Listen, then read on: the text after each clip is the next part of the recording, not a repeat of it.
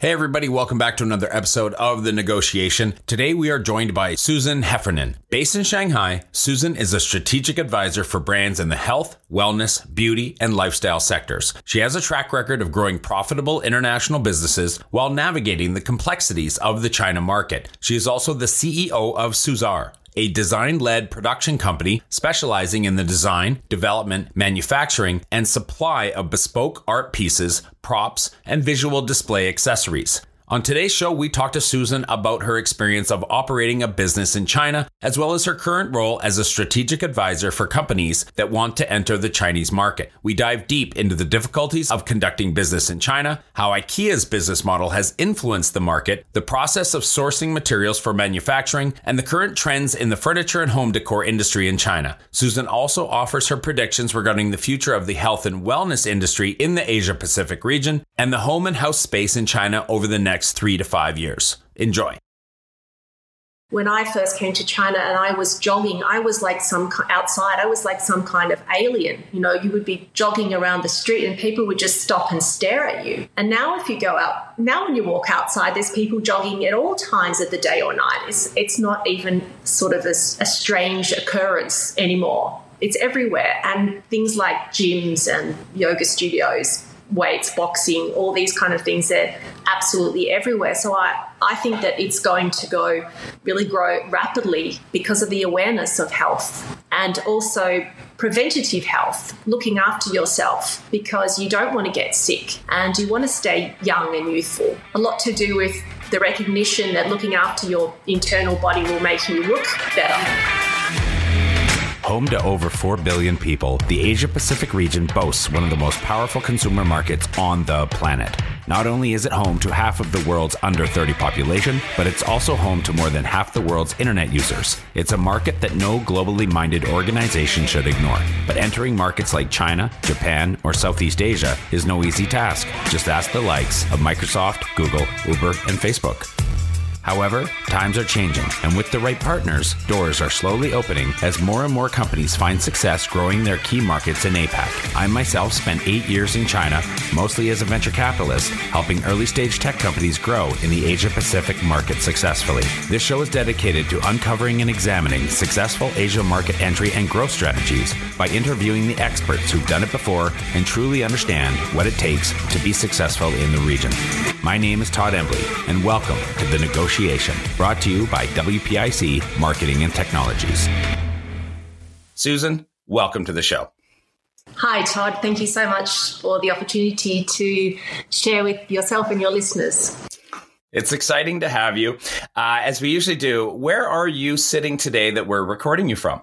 Yeah, today I'm actually in Brisbane, Australia. You're in Brisbane, Australia. Now, is that yeah. where you usually reside? I am um, all over the place at the moment, between mostly between China and Australia. Okay. Now, where would you hang your hat if you're in China? Shanghai. Shanghai. Okay, so we yeah. have that in common. All right. Yes. Can you give us, give the listeners a quick introduction into, into yourself and the work that you do? Yeah, well, I'm, obviously I'm Australian, but I have lived and worked more than half my life in China. Um, my first sort of debut to China was on an Australian language scholarship, and I ended up in Nanjing Language Institute in Nanjing uh, a long time ago, uh, and that was then followed on by a longer language uh, scholarship with Beijing University in Beijing. I suppose when I look back these two experiences were really fundamental in what I would say was my future, success in China. Obviously, back then, as a foreign student, um, was quite different to what it would be if you were entering China now as a foreign student. Um, during the past two decades, I spent most of my career um, founding and operating my own business, uh, which was in the design and manufacture of retail displays for luxury fashion brands, mostly global luxury fashion brands. Um, these days, I wear many hats, and uh, one of the main ones is a strategic advisor for companies who might already be in China or who are hoping to enter the China market. And this really is a natural progression from someone who has operated a business in China um, because you've got that practical experience that, you know, it doesn't matter how many MBAs you do, it, it's just not the same as having a hands on experience. I mean, I get lawyers and accountants calling me for advice for their clients, and that's not because they're not experts and professionals because of course they are it's more because sometimes they come they come up against situations where they just have no answer.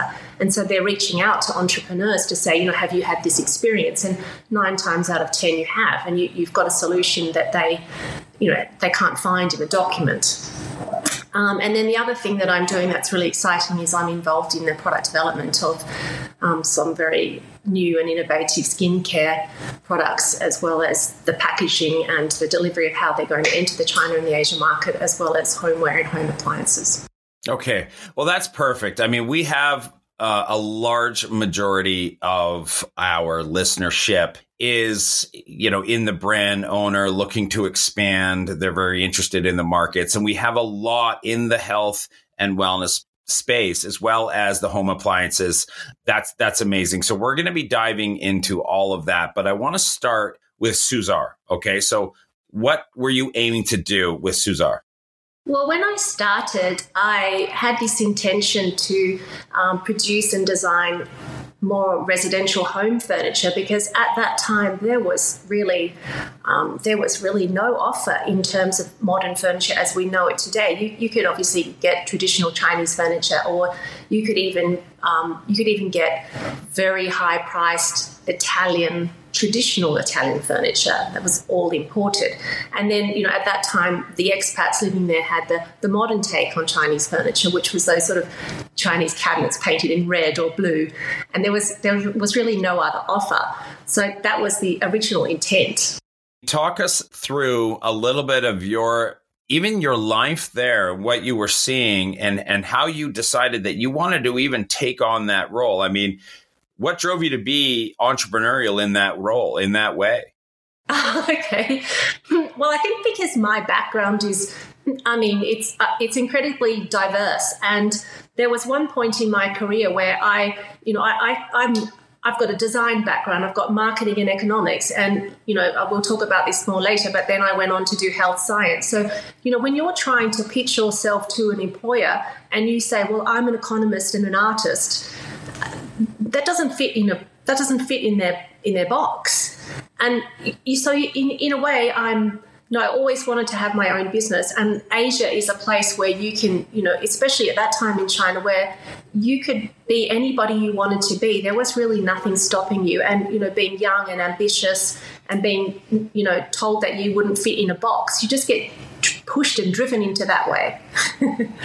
Going back to Soozar, can I ask how many of your clientele were in China or were Chinese local versus expats or foreigners? Yeah, like in the beginning, uh, most of our clients were global clients, and of course they had China stores. But in those, you know, back in those days, a lot of their um, stores were franchisees, and so the balance was maybe at that time in the beginning 90% export and 10% China sales. Over time, that changed because the brands took back the franchise and they um, took over because they could see the luxury brand market was you know about to take off. So they were all taking back their their ownership in China, and then the balance you know it became started to become more balanced. But one of the biggest differences between selling within China, I mean, you might be producing the same product. Well, you were and then 10% might go to China and 90% to the rest of the world. But the, the biggest key difference is selling domestically and selling for export. It's really two different business models. When you're selling for export, the rules are very clear. The customer places the order. The order is FOB, which for the listeners that may or may not understand that, that means in, in, in simple terms, the goods are paid for and then they go on the ship and then off they go. So you, you know when you're dealing when you're dealing in China, it's it suddenly becomes you've got this uh, you know whoever's working in the in the China entity. Well, I don't I don't want it paid before delivery. I want you to come and deliver. I want you to come and install. So they don't. The, the model is totally different. So what I found, you know, as we as we got more and more sales in China, that I had to develop a completely different team just to deal with China. So the export market or the export model was running very smoothly and it, it was very, you know, there was seldom um, any issues to deal with. It was became quite streamlined. But every case in China was a new negotiation. It was a new terms of agreement. I want to talk about IKEA, the impact of IKEA and the IKEA model versus what that's like in China, because it's very interesting because even IKEA had to rearrange some of their models to exist and be successful in China for simple reasons like no tools right? Or or trying to handle instructions or never having been they you know it, it wasn't something they had to not only deliver but but build on site in the home for them um, when they when they bought. It just wasn't a part of their experience to date with furniture to have to construct or put it together when they get there yeah the ikea model was um, very interesting, I think, for the consumer because they hadn't ever experienced anything like that. And um, you know, I even remember buying the um, the paper tray and putting it in my office and watching my staff try to put it together. um, and yet, I am a furniture company, mm-hmm. more or less. And, yeah. And so that was, you know, that kind of thing is very was very interesting at that time. I mean, it, it just really kind of puts a spotlight on the differences culturally and why you would have had to develop a new model and and really your own team there uh, to do things a lot differently. Can I ask you about sourcing materials? So the types of raw materials that you worked with, you know, some of the biggest, craziest, most impactful, you know, uh, projects that you worked on. Uh, can you speak to to some of that? Yeah, look, sourcing when you're dealing with bespoke is is still quite challenging uh, because you know you're most of the manufacturers are used to dealing with mass production, so therefore they can buy their raw materials from it's all standardized. But when you when you get to when you get to a point where you're producing bespoke and small quantities, you're also looking for um, a manufacturer or a supplier who really understands and not just understands but wants to do your production. The biggest challenges that we found in, in this space is can you buy a limited amount of raw materials as opposed to one ton of something or 10 tons of something? And will the supplier actually take on board your order? Okay. And what about projects that you did? Can you can you highlight some of the more memorable projects that you were working on back then? Um, yeah, I mean, I, there was a sort of there was an animal phase there for a while. We that things like we made giant, real, real life size elephants out of stainless steel, polished stainless steel sheets. Um, we ma- we've made life size sharks, giraffes, monkeys. Um, then there was a standalone shop in the US for uh, Alberto Ferretti, where we completed the entire shop, including the facade, and put everything into containers. So, shop in the box.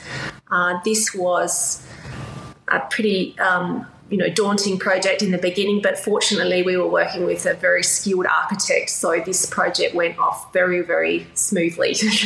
so, how did you source those partners? That you were looking for, even a raw materials partner. How did you find them there? Yeah, you know, the, it was it was very challenging in those days. You, you had to just, um, you know, you'd, you'd, find one and then you'd find another. Um, now you can go and find, you know, many supply chain on Alibaba visiting trade shows. Back then, it was more word of mouth or introduction through asking someone if they knew somebody. But I guess things like stainless steel, I would focus when I went into the factory to see who, what age group or what maturity level the welder was at. Because, you know, when you're dealing with such precision, the older, let's say the older workers, are the ones that were the skilled workers. The younger ones hadn't developed the skill yet. And it wasn't seen as a craft. You know, these kind of work workers were seen as not as craftspeople, which they which they're known for initially, but as workers. There was no differentiation between sort of a, you know an unskilled labor worker compared to a highly skilled welder. And so that was really, I think, key for me to be able to evaluate in the factory by just using my eyes who's sitting there, who's welding, how old are they, how much time are they spending welding that one particular, you know, piece of metal. And, you know, I fundamentally believe that that's how I was able to achieve the, the quality level of what was being produced in Italy. How do you not only maintain, but grow relationships with partners in that area of the world? Yeah, I mean, I, I still believe that you need to maintain a really close connection, and you know, I, you know, in these these days, it's not going to karaoke bars anymore or things like that. But you, you need to be sharing the sharing the burden, so to speak. You know, of course, maybe one of your suppliers also has an issue from their supplier. Something happened along the chain, which you know, we would just blame the next person down the line naturally. But then if you dig a bit deeper and you understand what their problems are and be on their team, be on their side, I think that's what's also really helped. Rather than just complain to them, it's helping them to solve their problem as well. Uh, another factor is to you know to be respectful to again typical just normal Chinese culture give face give respect so many times I see clients being, you know, not so polite to the supplier. Well, that's not going to get them anywhere. Uh, and also payment terms. You often see sort of overzealous accountants trying to hold on to the payment because they can just, you know, it looks good to their boss or whatever the reason, but actually it doesn't get you anywhere. Again, particularly with bespoke production or small quantity orders, if you pay um, in advance or even on time, you, are going to get a lot more respect. Would you say then, and I'm back to your, your point about the karaoke, you know, the, the, the KTV, the big round dinner tables, the baijiu, the gifts, has that all just gone away completely now? Yeah, look, they're, they're not allowed. I mean, particularly in tier one and t- even tier two cities now, you're not really allowed to, to do that. You, you, could, you know, you could get in, in big trouble for doing that kind of thing. If you go further out into sort of tier three, and now we have more numbers, four, five, mm-hmm. you're going to still see that kind of thing. And but it's done in a different way. There's still a, a, a you know, if I went to, I went to a tea plantation recently and um, to do not to do with buying tea for drinking, but tea for organic skincare. And that was, you know, you know, sort of tier three, tier four location. And there was still all of this sort of, I had to do the ceremonies and the tea and hang around for hours and hours. And you're thinking, I'm, I need to get on with this. I've got things to do. But you have to still sit through it because it's, it's their way of building the relationship with you. Uh, what about uh, tactics of negotiation. So I'm assuming there is still some wiggle room out there. You're still negotiating, whether it comes to price or payment terms or delivery timelines or even more of some of the teeth that are in the contract, such as if something isn't delivered or is delivered damaged, or what is the, you know, what do we do in that instance and who's responsible?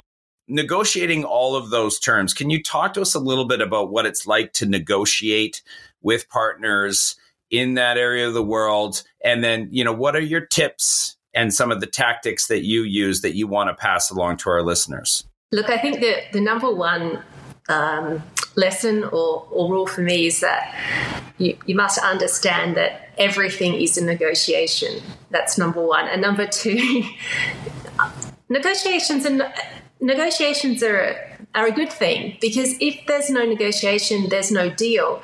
And what I've also often seen is people think they're negotiating, but actually they're just giving give me black or give me white, and actually that's just a threat. That's not negotiation. And if you threaten somebody, they're just going to walk away.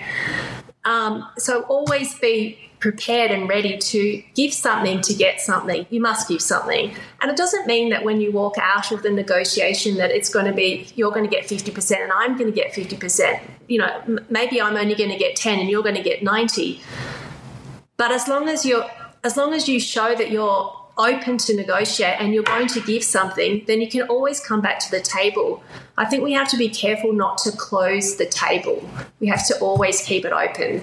Well, I mean, uh, does that mean we want to start high because we know where we want to be so we we start somewhere else and and and also okay so that question but also i know that there is a myth an urban myth that they that especially in China, they really like to feel like they're getting a good deal, right? And that mm. you do want to leave them believing that they are getting a good deal. And and in a way that is showing them face.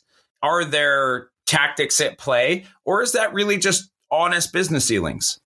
Uh, look, I think that there probably would be a few things on your list that you don't really want or you don't really mind if you lose.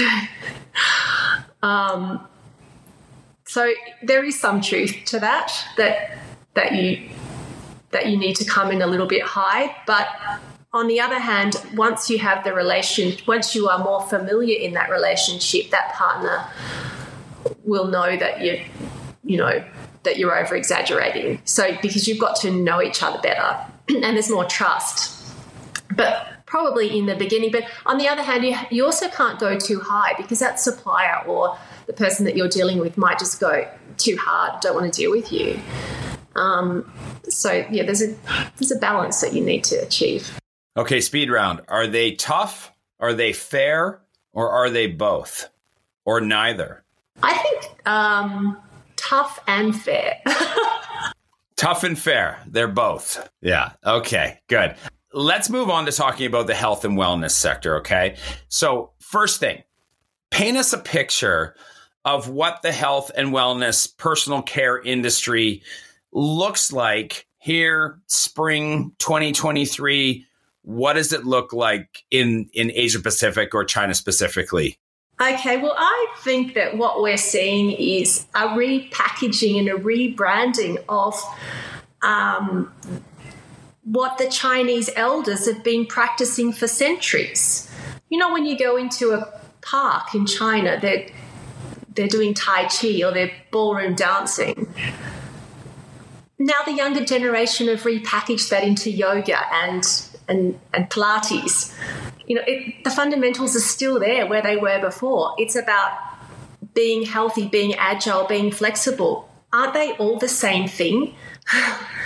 I mean, sometimes I even think the youngsters think that they invented this whole be healthy, be flexible. But when you look back in history, it's always been there. And I think it it missed a few generations because Chinese were influenced by Western fast food. And they were influenced by Western medicine giving you a quick fix. So I see what I see now is more people are becoming um, aware of preventative medicine again, even though maybe they think that it's a new thing, but it's actually not. Would you say that there is a growing appetite, a much larger appetite, awareness, knowledge driving the appetite for taking care of oneself, even from, you know, outside body and inside body. How has that progressed in the time that you've been in the industry? How has that grown? Oh, it absolutely in leaps and bounds. I remember that when I first came to China and I was jogging, I was like some outside, I was like some kind of alien. You know, you would be jogging around the street and people would just stop and stare at you.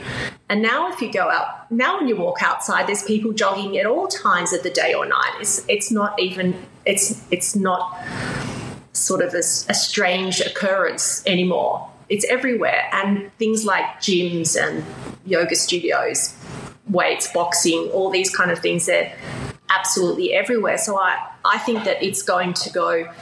Um, really grow rapidly because of the awareness of health and also preventative health, looking after yourself because you don't want to get sick and you want to stay young and youthful. A lot to do with the recognition that looking after your internal body will make you look better.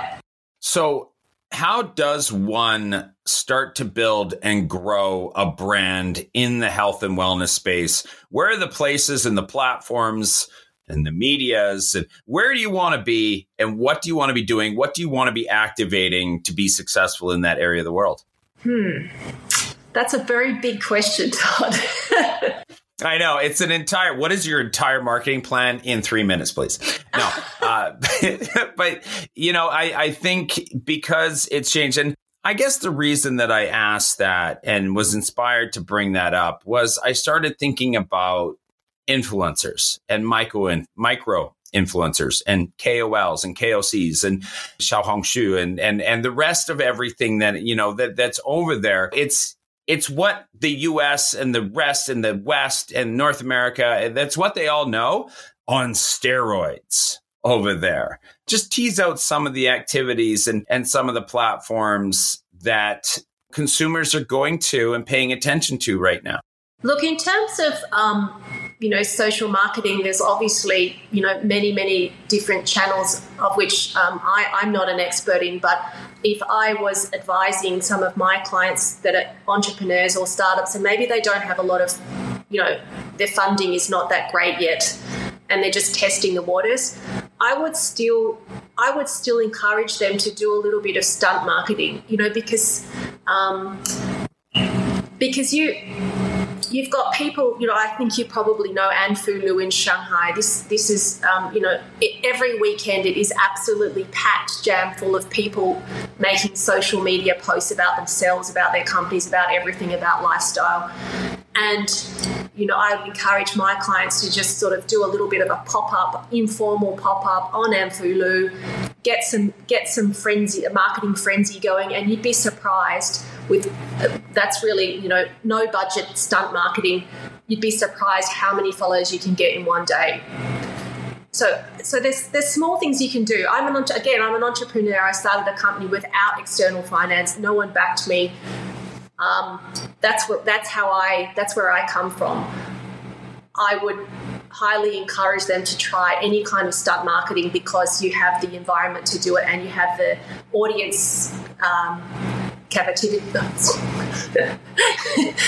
Sorry, blah. you have yeah. the audience behind you to, to really, you know, get some traction on that fingers crossed you could ever get something to go viral in China. Yeah. You've got it made. You've got it made, right? Yeah. If for listeners, and I, I, I do feel like I have to translate what Anfu Lu means because Lu in Mandarin, that's road. Right. And so Anfu Lu uh, is just a very, very high trafficked, very high end, uh, where a lot of brands are. They, you know, it's it's it's a bit of a shopping street, is it not? I mean, you know, it, that's where a lot of brands are. Yeah. Right in China. Yeah. So yeah, when Susan says Anfu Lu, that's that she's just yeah it's it's a bit of a cheat code on just talking about this is the, the area the spot of shanghai where you really want to be doing something pop up because there's just so much foot traffic crystal ball time talking about the next three to five years. Obviously, this entire industry has grown by leaps and bounds. Uh, I don't think anywhere in the world could it be hotter,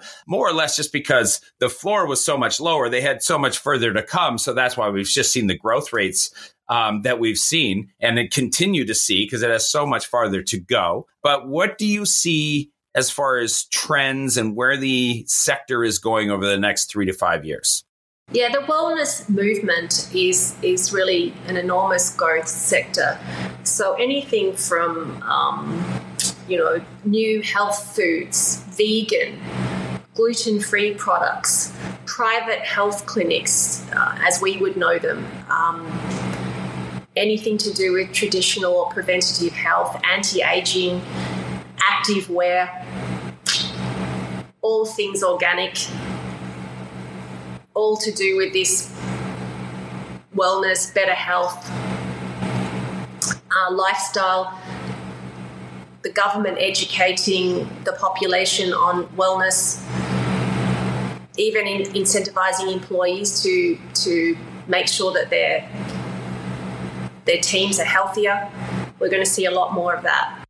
Yeah, I think you've talked about packaging as well as has advanced. I'm curious about, and I, I mentioned packaging because we have seen some advancements um, in packaging and what's on packaging and what they're representing. We've seen this shift to biodegradable, non GMO, animal friendly, good for the planet, organic. This has been a theme that has been growing and growing for over a decade in, in the Western world. Is this similar in Asia and in China? Yeah, look, it definitely it definitely is. As as long as that packaging is still, you know, as we would say, Instagrammable. As long as it, it they're really on board with all of that, but it's the, the, key is still it's got to look good. It's you know obviously in, in any kind of in any sort of products, it's only, the product is only half the half the value. It's how does it look? How do how does it feel when I touch the package? Does it make me feel comfortable? What's in the what's in the package or what's in the bottle? Yeah, it's really just as important as the outside is just as important as the inside. Do you or do you recommend is there any leading indicators from the rest of the world that can possibly impact China? Or is China now the leading indicator? If I were to look back 20 years ago, I think China took a lot of fashion leading indicators from Korea and Japan, first and foremost.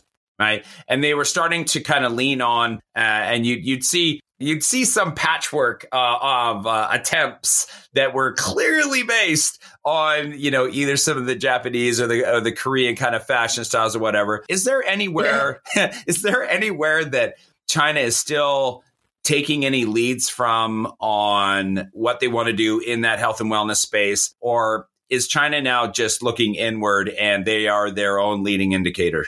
Oh, I think they're still taking lead on, I would say, more on raw materials for, you know, if you're talking about organic, organic skincare, they're definitely taking lead from even places like Australia and France, the UK, for the for the raw materials, and they're really fast tracking themselves, I suppose, in how to either grow those plants, for example, by themselves, or how to get those raw materials from other countries and bring them back and process them in China. But um, fundamentally, I think it won't be long before they'll be able to produce, you know, many of these things by themselves. And I guess it's just really a trust factor that they have to make the Chinese people themselves trust the supply chain in China because currently there's you know the trust level isn't quite there. You know, is this product real? Um, is the quality level really the same as it is in Europe or Australia or New Zealand? Um, and that's that will take a little bit more time, but finally, I think they'll get there. it's almost generational, right? Like 15 years ago, they would anything that came to baby, even you know formula and whatnot, that was all coming from Japan or you know South Korea or or Australia or somewhere else, right? There was just and it was a trust thing, and I think when it comes to trust, um, that that seems to be almost generational. When it's you know now I think the younger generation, the 20 somethings now, they are probably starting to have, they, they would have the most trust in anything China made that has ever existed in China's lifetime over the last 50 years um, for sure. Um, but but yes, it is. It is. I, I completely agree that I think it is generational, and it is probably you know depends on on the product too i think some different some product categories are probably further ahead on having established a lot of trust and that could come from just the materials that are used or what the product is and how much of a trust level do you even need to have uh, or want to have in that specific category but um, I'll let you comment on that one more time.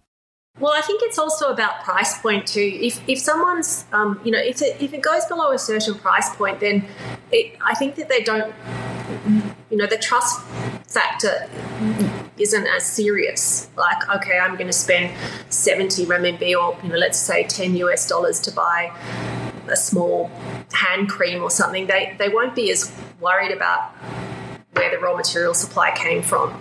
But if they're going to spend a 100 US dollars, then, you know, you're going to think about it a lot more. So really, I think that just comes down to the price point. I want to wrap up the conversation going back into the furniture and the home decor space.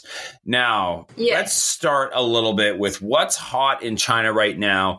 Are they still looking for life size elephants and giraffes or you know what what what is kind of hot there right now and what is driving these trends yeah, well, you've got they're looking for things that are obviously smaller um, than an elephant. You often see you often see these, you know, social media people posting, and they might be in their apartment, and it's got a lot of soft furnishings or floor lamps, things that are things that are smaller, things that are easier to move around, and it makes their backdrop look really cool.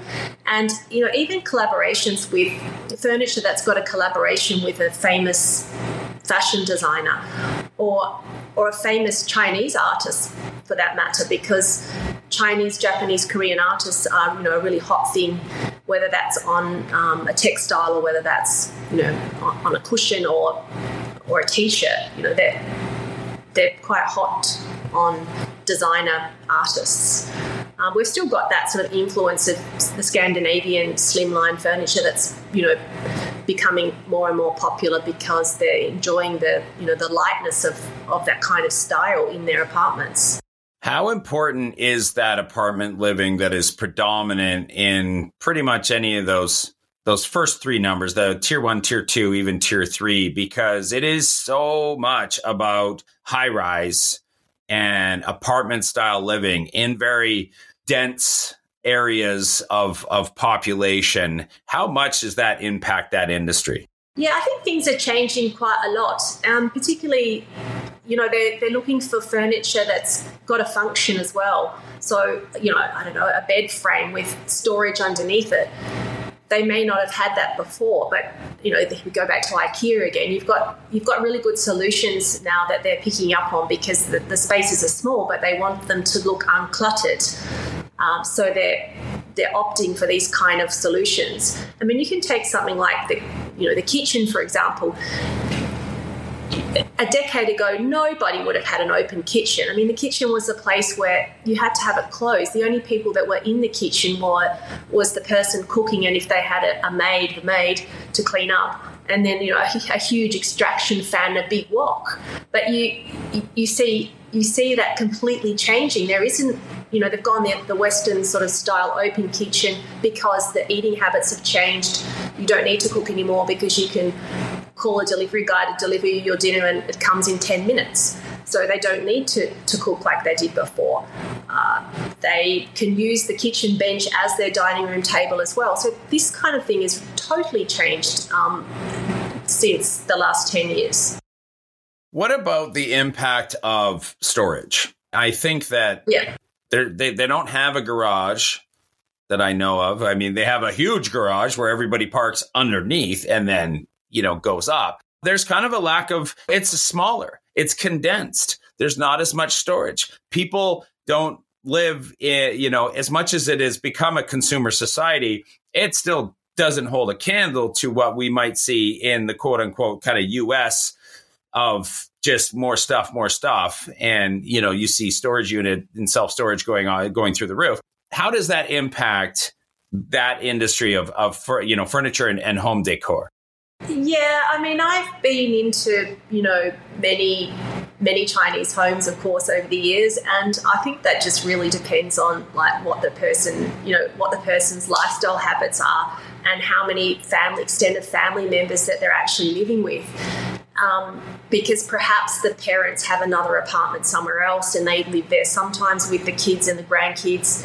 So the, the, the stuff might be spread over more than one apartment. But I, I think I think younger people are, are much better at being uncluttered and have just have less stuff. You know, I I mean, I I'm thinking of even my parents' house where I grew up, where there was an entire bedroom that became a storage closet, and the only things that it had in there was Christmas decorations, Easter decorations, Halloween decorations, yeah. Thanksgiving decorations. We had our, our thematic, you know, well, it's fall. We need to get out the yellow throw pillows and the brown. And then spring, you know, we had, and it was the indoor and it was the outdoor and it was the Christmas lights and the tree. I mean, we needed an entire, you know, 40 foot container just for stuff of of just you know changing the way the house looked due to the date on the calendar. That probably that culture doesn't really exist over there, or does it?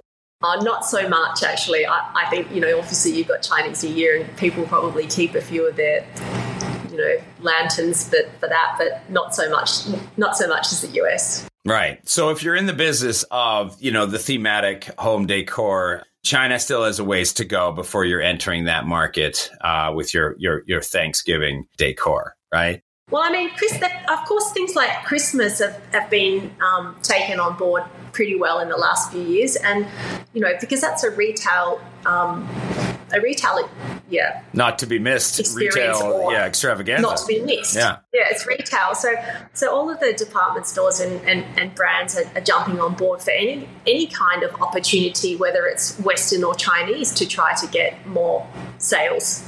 One last question. It's a topic I have, I'm so proud of myself. I've avoided it this entire episode so far. And, oh. and within, within, within episodes from now, I will have eradicated it. But may I ask you, what was the impact of COVID? I'm almost thinking of the kitchen specifically, but what yeah. was the impact of COVID on that, on that industry? Yeah, well, actually, um, talking. We'll just go to the kitchen question first. My my friends and I all became very good at cooking Chinese vegetables because we were stuck inside, and that's what the government was delivering to us. Um, anyway, moving on to a more serious note, yeah, it, it did have a big impact, and but actually at the same time, um, in terms of um, what what Soozar was going through, we our clients were all going digital before COVID anyway, so we had already transformed the business model to other things, you know, sort of approaching COVID anyway. I think that the people um, did redo their houses and you know small things to their apartment during COVID because they were stuck inside and they were bored and they got sick of looking at the same layout of their furniture. I think in some ways it inspired people to like learn and love their home more. And I, I believe that the furniture, the home furniture market really has got, um, you know, it's it's doing, it's picked up very quickly and is going to be explosive, just like the skincare and the food industries in China. Home furnishings has got a huge market ahead of it in China because of COVID and people's experiences living in the home for so long. well, that was kind of my wrap up question was again crystal ball time. Where do you see that home and house space going over the next three to five years? Yeah, any anyone that's sort of involved in this industry, uh, I think if you're selling into, if you're, you know, it doesn't matter whether you're importing or or designing and producing in China, but because there's always a market for luxury or you know high spend items compared to your IKEA level or even you know that sort of price point. I think those kind of industries are going to continue to grow. There's a lot of there's still a lot of people with you know spendable income to improve their lifestyles, so that industry is definitely worth pursuing, as is anything to do with wellness, food, and lifestyle.